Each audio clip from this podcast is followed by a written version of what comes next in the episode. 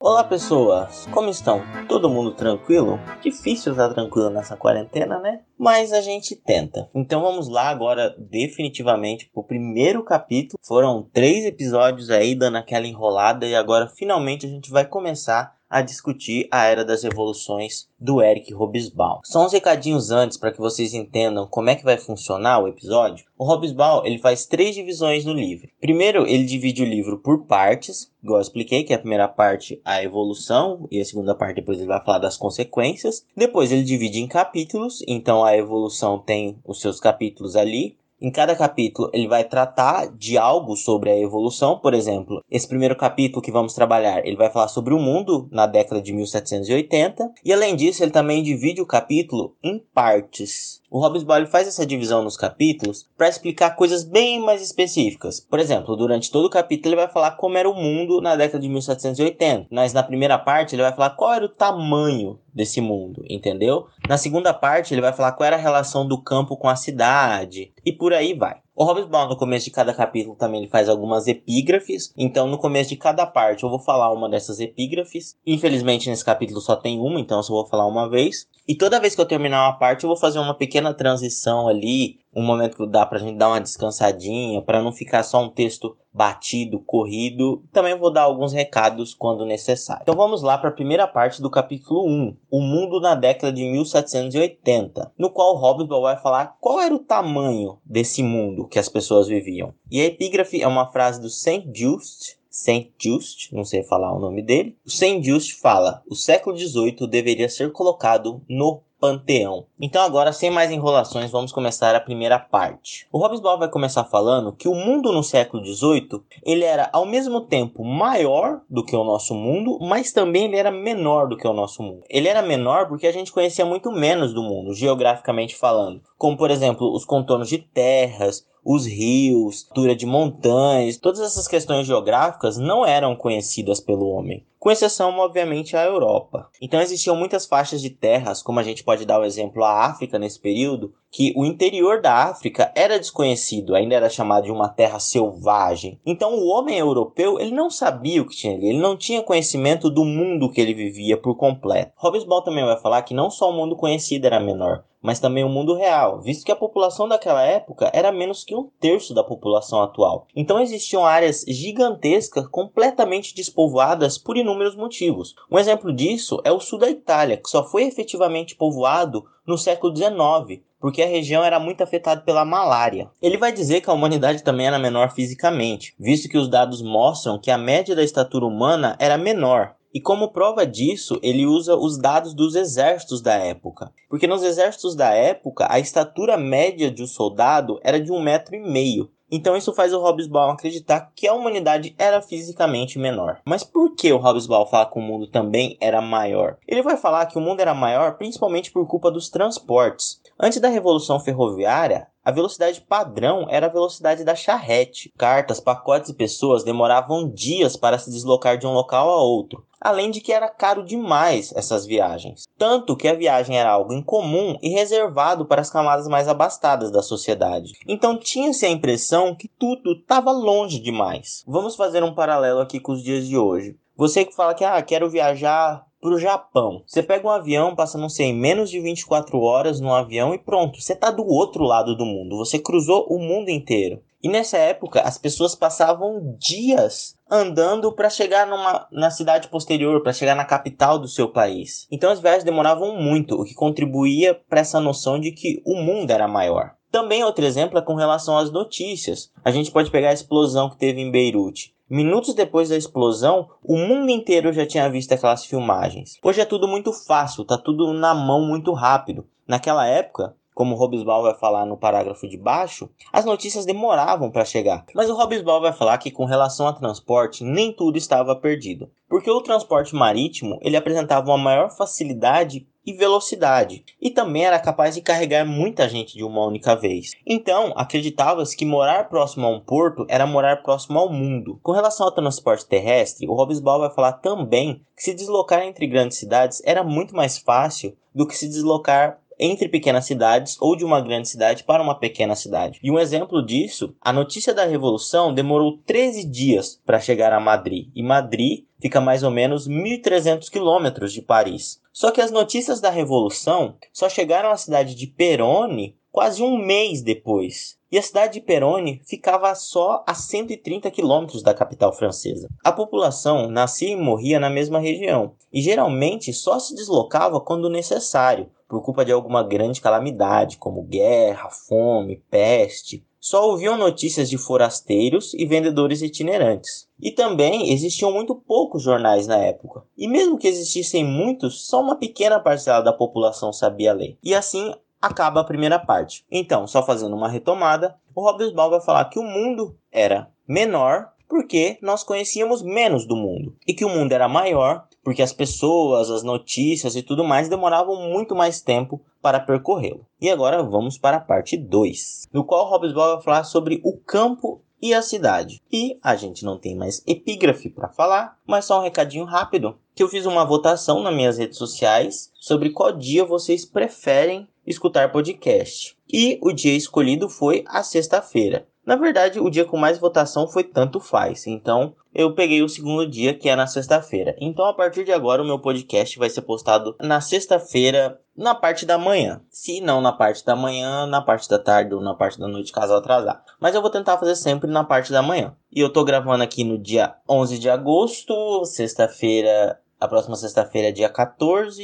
Não sei se eu vou terminar de gravar hoje, não sei se eu vou editar hoje, até porque amanhã eu tenho que trabalhar o dia inteiro. Mas vai ser na sexta-feira. Agora eu só não sei se vai ser na sexta-feira 14 ou na sexta-feira 21. Então vamos lá falar sobre o campo e a cidade. O Hobsbawm, ele vai falar que em 1789 a população do mundo era essencialmente rural. Aí você se pergunta, Matheus, o que é uma população essencialmente rural? Aí o Hobsbawm vai te responder. Ele vai falar que em países como a Rússia, que possuem uma tradição rural, a população que morava no campo poderia representar até 97% da população do país. Mas, obviamente, a Rússia é um país de tradição rural. Então, como era a divisão populacional num país de tradição urbana? O Hobsbawm vai falar que em países de tradição urbana, o número de pessoas no campo poderia variar de 70% a 90%. Então, mesmo em países que tinham uma tradição urbana, o grosso da população morava no campo. E ele vai falar que foi só em 1851 que a população urbana ultrapassou a população rural na Inglaterra. O Hobsbawm também vai falar que existiam apenas duas grandes cidades na Europa. A primeira, Londres, com cerca de 1 milhão de habitantes, e a segunda era Paris, com cerca de mais ou menos meio milhão de habitantes. E aí a gente chega na parte que muita gente não gosta do Hobsbawm.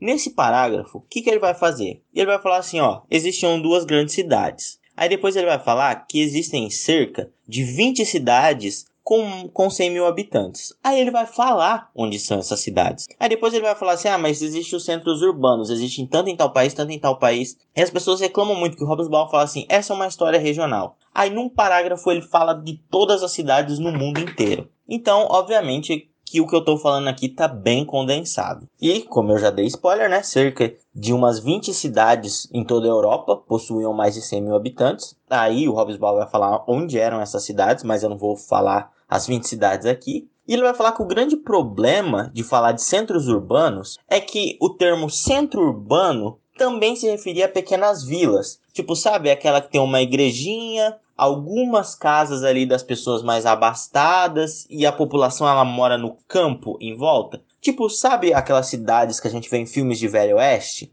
Eu sei que essa é uma comparação meio anacrônica e não era exatamente dessa maneira, mas só para vocês terem uma ideia, que tem aquela cidadezinha ali que tem o salão, o bar ali, tem as lojinhas e o pessoal mora nas fazendas ao entorno. Isso também era considerado um centro urbano nessa época. A população rural e a população urbana também eram diferentes. Por exemplo, a população urbana vestiam roupas diferentes, tinham maior acesso à educação, às vezes possuíam até mesmo uma etnia diferente. E, novamente, o Hobsbawm vai falar de altura, que a população urbana era mais alta do que a população rural. E, por todos esses fatores, acabava que a cidade menosprezava o campo. E essa divisão entre cidade e campo, ela era bem demarcada pelo Estado.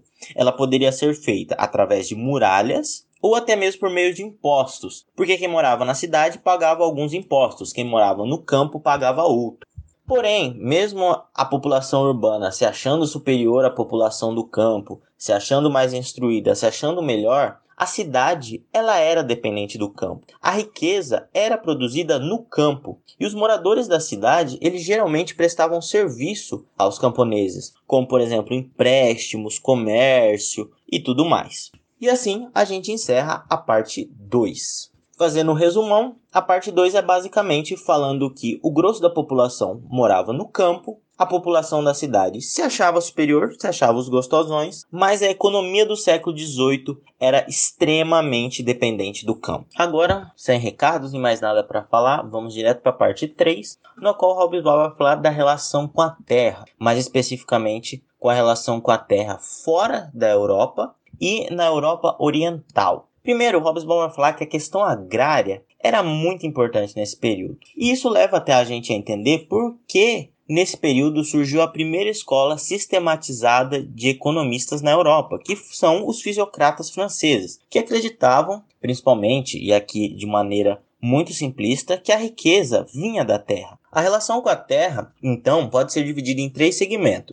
O primeiro, que é a produção além-mar. O segundo, que é a produção na Europa Oriental. E o terceiro, que é a produção na Europa Ocidental. Na produção além-mar, o Hobsbawm vai falar que os trabalhadores eram geralmente escravos e os donos de terra possuíam grandes propriedades. E essas regiões elas forneciam matérias-primas para a Europa, como, por exemplo, o açúcar, aqui do Brasil, algodão, minérios, etc. No leste europeu, ou na Europa Oriental, a relação era geralmente de servidão, apesar de possuir algumas pessoas livres que cultivavam terras para o consumo pessoal. Aí você pode estar se perguntando, mas o que é a servidão? A servidão era uma relação de trabalho, se assim eu posso colocar, que foi muito difundida na Idade Média, que bem basicamente, sendo bem simplista aqui, era você, tinha ali a sua terrinha, aí você dava a sua terrinha para o senhor feudal, para o nobre que morava na região, e você trabalhava nessa terrinha. E, em contrapartida, o senhor feudal ele te protegia, ele cuidava de você e tudo mais. E no leste europeu, a relação de servidão ainda existia. Então, as pessoas geralmente elas trabalhavam em terras que não eram delas, trabalhavam para um senhor feudal, para um príncipe, para um nobre, que seja. E, geralmente, a pessoa trabalhava na terra que era designada a ela alguns dias na semana, no outros ela trabalhava na terra comum e sempre, obviamente, pagando taxas para o nobre em questão. Mas a servidão, ela acabava não sendo muito diferente da escravidão. Porque, por exemplo, em alguns locais, como na Rússia, os servos, eles poderiam ser vendidos com ou sem a terra. E, de maneira geral, a Europa Oriental, ela produzia matérias-primas e alimentos para a Europa Ocidental. Eu acho que é importante destacar que quando a gente fala assim, em além-mar, era isso que acontecia. Na Europa Oriental, era isso que acontecia. Sempre quando a gente fala isso na história, a gente está falando muito de maneira geral, porque cada localidade tem a sua peculiaridade. Então, a gente só fala de maneira geral para facilitar a compreensão, mas é óbvio que se a gente for analisar mais a fundo, a gente vai perceber que cada local tem a sua diferença. E, por exemplo, o Hobsbawm vai falar que na Espanha e na Itália, que ficam na Europa Ocidental, ainda possuíam uma forte tradição feudal de nobres, donos de terra, então ainda existia a servidão também na Europa Ocidental. E ele vai até falar que algumas dessas famílias nobres possuíam terras que foram herdadas desde o Império Romano. Então são famílias que mantiveram terras por mais de 1000 anos. E outro ponto importante também, que aqui eu falei a Itália, mas nesse período a Itália ainda não era unificada. Então quando eu falo Itália, eu estou falando aqui da região onde hoje é a atual Itália. E o mesmo vale caso eu fale aqui sobre o livro em Alemanha. O Hobsbawm também vai falar Itália e Alemanha, mas a Itália e a Alemanha não eram unificadas. O Hobsbawm também vai falar que essas terras lá na Europa Oriental, elas eram gigantescas. Um exemplo é da Catarina Grande, que foi uma imperatriz russa, que ela tinha tantos servos que durante toda a vida dela, ela criou o hábito de presentear seus nobres favoritos com servos. E acredita-se que ela deu de presente mais de 50 mil servos. Então imagina o tanto de gente que trabalhou para Catarina Grande. Outro exemplo também que o Hobsbawm vai colocar é a família Radziwill, da Polônia, que é uma família nobre muito importante da Polônia, que eles possuíam terras que eram maiores, se somadas, do que a metade da Irlanda. Então imagina, tinham famílias que possuíam terras que quase se assemelhavam ao tamanho de países inteiros. Mas, como nem tudo são pérolas para essas famílias, essas terras muito grandes eram geralmente muito mal administradas. Só que as terras eram tão grandes, mas tão grandes, que mesmo elas mal administradas ainda geravam lucros gigantescos. Também não podemos esquecer que existiam os cavalheiros que exploravam os trabalhadores com o que podiam. Por exemplo, às vezes, vamos pegar lá a Catarina Grande. A Catarina Grande torna alguém um cavalheiro e dá para ele uma ponte. Aí todo mundo que vai passar essa ponte tem que pagar um imposto. Por exemplo, ela dá um moinho para alguém. Aí toda vez que você vai lá na sua fazenda, faz o seu trigo, você tem que ir lá, além de pagar já os impostos da terra que você estava, você tinha que pagar o moinho. Quando, por exemplo, o moinho não era do mesmo senhor. Então, às vezes, um cavalheiro ali era dono de uma estrada. E para usar aquela estrada, você precisava pagar. Então, tinha todos esses tipos de coisa que oprimia o povo trabalhador dessa época. Chegamos, então, à parte 4, no qual o Hobsbawm vai falar que no resto da Europa, a lógica feudal da terra perdurava. O dono da terra ainda era o nobre. O elo entre a propriedade da terra e o status social permanecia forte e vivo politicamente. Mas, economicamente falando, esse elo já estava se tornando obsoleto. A servidão estava desaparecendo na Europa Ocidental, mas a vida do camponês não mudou muito, porque ele ainda tinha que pagar imposto, dízimo, às vezes ele precisava usar algum material que ele não possuía, então ele precisava pegar emprestado do nobre, usar o moinho e tudo mais. E isso começou a criar diferentes tipos de camponeses. Existiam aqueles camponeses que trabalhavam para vender sua produção, existiam os que produziam para subsistência, existiam os que produziam para subsistência, mas ainda precisavam trabalhar nas manufaturas para complementar sua renda e, consequentemente, não passar fome. Foi apenas em poucos locais que a agricultura se tornou uma atividade puramente capitalista. Um desses locais foi, obviamente, a Inglaterra, onde as propriedades eram grandes latifúndios e o proprietário ele contratava a mão de obra para trabalhar na sua plantação. Isso começou a criar uma classe burguesa agrária e uma massa proletariado rural. Então aqui é importante a gente entender a diferença, porque na servidão o homem ele trabalhava na terra para produzir ali na terra e pagava uma taxa. Agora, o homem não trabalhava para produzir, ele vendia a sua força de trabalho e aí ele poderia receber dinheiro em troca ou até mesmo receber alimento. Mas a produção agrícola da Europa Ocidental ela permaneceu tradicional e ineficaz, produzindo essencialmente alimentos. Os alimentos produzidos fora da Europa eram um luxo, com exceção, obviamente, ao açúcar. E para lidar com isso, a Europa ela passou a plantar novas culturas em seu território, como, por exemplo, as batatas da Irlanda, o milho no sul da Europa, o arroz na Itália e etc. Mas engana-se quem acredita que esse período foi um período de estagnação na agricultura. O Hobsbawm vai falar que é o contrário, porque o boom populacional incentivou e obrigou a Europa a melhorar sua agricultura, porque agora tinha muito mais gente consumindo. Então, se a agricultura não melhorasse, as pessoas morreriam de fome, como morreram em alguns locais. Então, fazendo um resumo básico, a gente pode dizer que na Europa Ocidental, a relação com a terra mudou. Principalmente aqui, a gente falando da Inglaterra. A partir de agora, a gente sai daquela lógica feudal e começa a entrar numa lógica agrária capitalista, em que uma pessoa é dono da terra, dono dos meios de produção, ele é dono da enxada, dono da charrua, dono do moinho, e ele contrata uma pessoa para ir lá e trabalhar para ele na terra dele em troca de um salário. Agora na parte 5, o Hobsbawm vai falar da indústria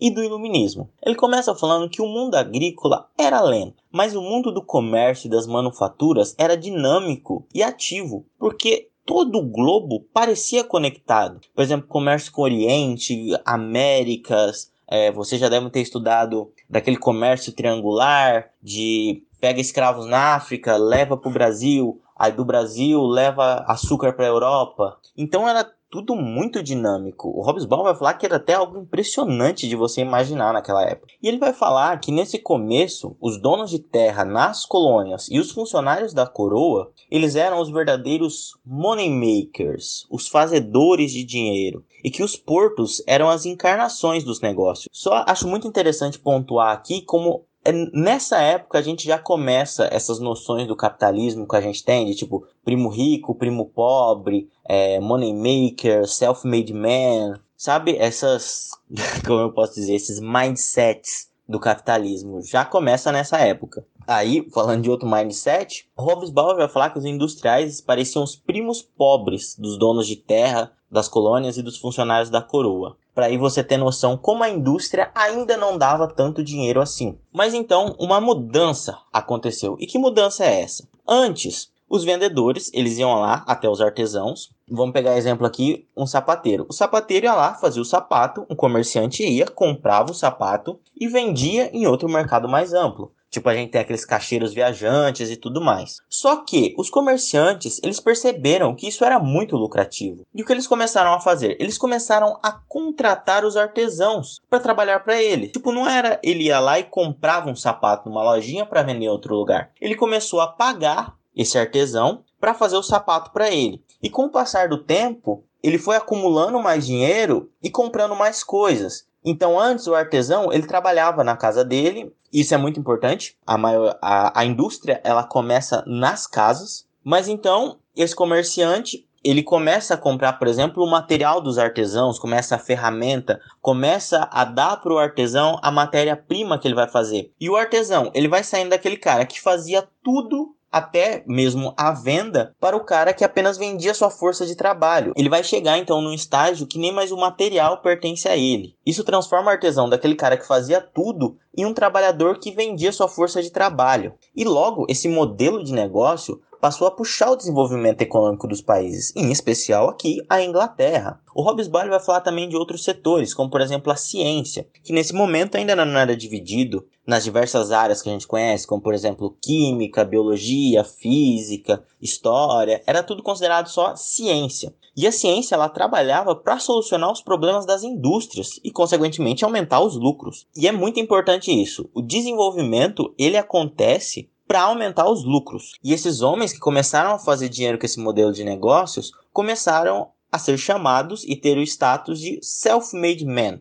Aquele homem que se fez. Ele pegou e ele que fez a riqueza dele. E essas pessoas começaram a se reunir em grupos, como por exemplo a maçonaria. E eles eram muito influenciados por ideais iluministas. Então não é de se estranhar que os locais no qual os pensamentos iluministas foram mais disseminados fosse a França e a Inglaterra. Os homens foram acometidos de um individualismo racionalista, progressista e esclarecido. Eles acreditavam que o homem precisava se libertar da tradição da ignorância da Idade Média, da irracionalidade que dividia os homens em classes pelo simples direito de nascença. Liberdade, igualdade e fraternidade era o lema desses homens e que posteriormente foi utilizado como lema da Revolução Francesa. E o Hobsbawm vai chamar a nossa atenção do como o pensamento da Europa, do homem europeu, ele muda no século XVIII. Porque no início do século XVIII, a igreja ainda queimava bruxas. E no fim do século, a escravidão e a tortura judicial haviam sido abolidas. Isso, obviamente, em alguns países europeus. Alguns países só vão abolir a escravidão quase no fim do século XIX, como é o caso do Brasil. O Hobsbawm, ele argumenta que os ideais iluministas não podem ser colocados como ideais burgueses, mesmo que a gente considere que os principais líderes iluministas eram burgueses e que o credo da sociedade iluminista livre fosse uma sociedade capitalista. E aí a gente pode trazer para o presente, como por exemplo aquela treta da China e dos Estados Unidos, que o Mark Pompeo falou que a gente tinha que se defender da China, senão o mundo deixaria de ser livre e tudo mais. E isso ainda está muito enraizado na nossa sociedade. Que uma sociedade livre é só uma sociedade capitalista. Por mais que ela tenha 1001 problemas, as pessoas defendem que só assim nós somos livres. E então o Hobsbawm vai defender essa argumentação que o iluminismo não é uma ideologia burguesa, porque ele vai falar que o iluminismo é uma ideologia revolucionária, porque de maneira geral ela buscava derrubar a classe dominante, que era a nobreza absolutista. Ele vai falar também que os ideais iluministas eles influenciaram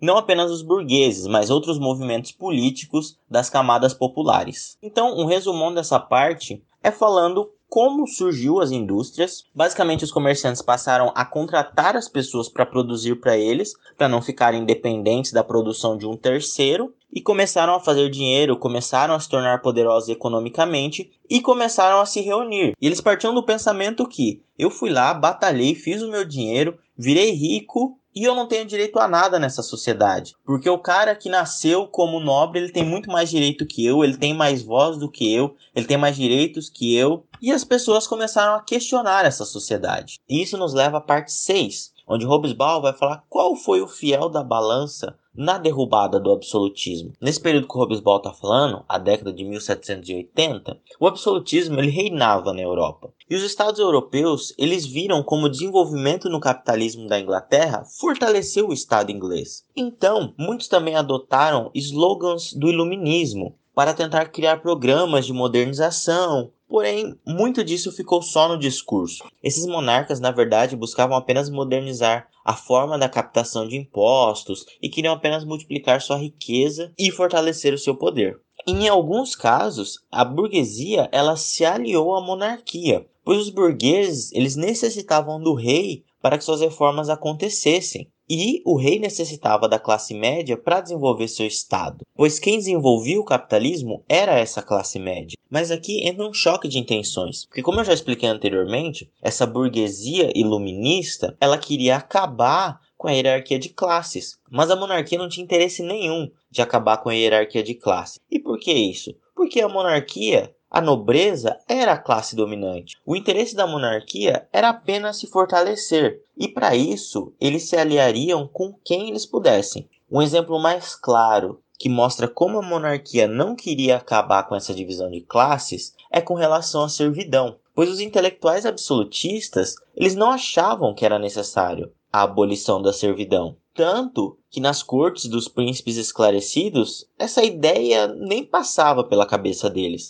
A servidão ela só foi acabar na Europa com a Revolução Francesa em 1789 e posteriormente com a Primavera dos Povos em 1848. E tudo isso acabou por criar um impasse entre a monarquia e todas as outras forças. E quais eram essas outras forças? A força em ascensão, que era a burguesia, a força arraigada, que era a aristocracia, e por ameaças externas. Os monarcas esclarecidos, ou os déspotas esclarecidos, eles encontravam um verdadeiro problema quando essa força em ascensão e a força arraigada encontravam um ponto em comum. Um exemplo muito claro disso são as colônias ultramarinas, que queriam mais autonomia. Então lá, tanto a burguesia quanto a aristocracia ela tinham interesses comuns e elas combateram a monarquia. E o Hobsbawm coloca que o maior exemplo disso é a Revolução Americana. Mas o Hobsbawm vai falar assim, que perder as províncias e colônias era um golpe muito duro para essas monarquias, mas elas sobreviveram.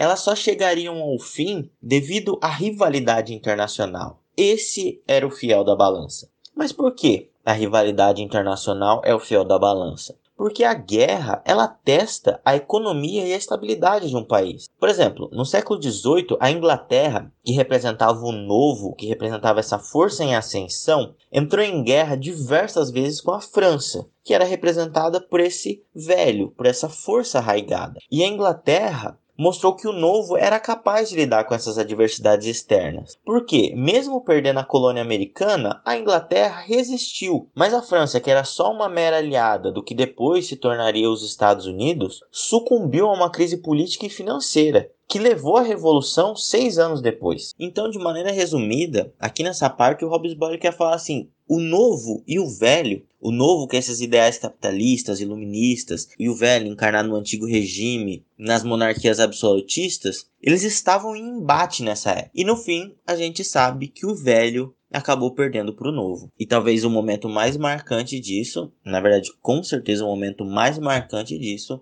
é a Revolução Francesa em 1789. Então, para finalizar o capítulo, a gente chega até a parte 7, no qual Hobsbawm vai falar sobre o mundo em 2 parágrafos. Isso mesmo. Ele vai afirmar que nesse momento, o mundo não europeu ainda estava imune ao domínio colonial. Aí você pode falar assim, mas Portugal já tinha muitas colônias, a Espanha já tinha colônia, a França já tinha colônia, Inglaterra já tinha colônias. Sim, isso é verdade, mas essas colônias se concentravam principalmente algumas na costa africana e o grosso delas aqui na América. É só posteriormente, com o imperialismo e com o neocolonialismo, que todo mundo praticamente vai ser conquistado pela Europa. E o Hobsbawm vai falar que, na verdade, nesse momento, era o Oriente que influenciava o Ocidente. Aí ele dá exemplo por meio da filosofia, tanto a árabe quanto a oriental, que ela acabava por influenciar muito a filosofia ocidental. E ele termina o capítulo dizendo que a Revolução Dupla, ela tornou irresistível a conquista do mundo,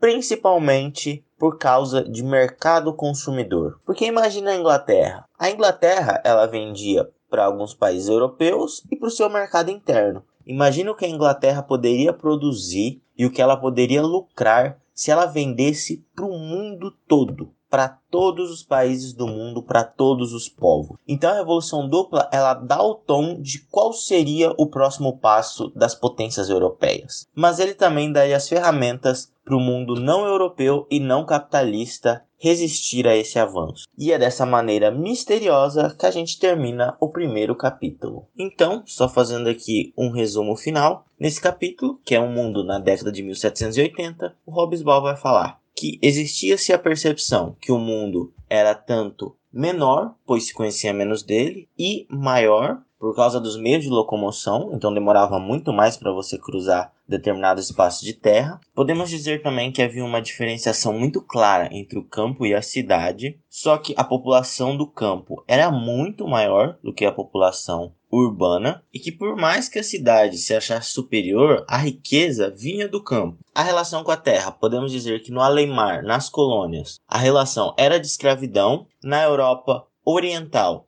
a relação era de servidão, e na Europa Ocidental ela já começa a mudar e fazer essa transição entre servidão e um sistema capitalista. Mas nesse primeiro momento só a Inglaterra se consolidou como uma agricultura capitalista. A gente também viu como a indústria começou a surgir, com os vendedores contratando os artesãos para trabalharem para eles. E a gente viu como esses homens começaram a ganhar dinheiro, e isso potencializou os ideais do iluminismo, e aí a formação de sociedades secretas, congregações, e até o fortalecimento da maçonaria. A gente também viu que a monarquia tentou absorver esses ideais iluministas para sobreviver, mas que o grande problema para a monarquia absolutista não foi nem essa nova classe, que era a burguesia, e nem a disputa com a antiga classe, que era a aristocracia. O fiel da balança foram as crises externas, principalmente as dívidas por guerra. E por último, o Hobsbawm termina falando que é a Revolução Dupla que vai abrir as porteiras para a Europa conquistar o mundo anos depois. E é isso, chegamos ao fim de mais um episódio, eu espero que vocês tenham gostado. Só lembrando que agora os episódios saem toda sexta, esse provavelmente vai sair atrasado, porque agora já são 10 horas da manhã da sexta-feira que esse episódio deveria estar saindo e eu ainda nem comecei a editar. Então é isso, qualquer dúvida, sugestão ou crítica podem me procurar nas redes sociais. Um abraço e até mais!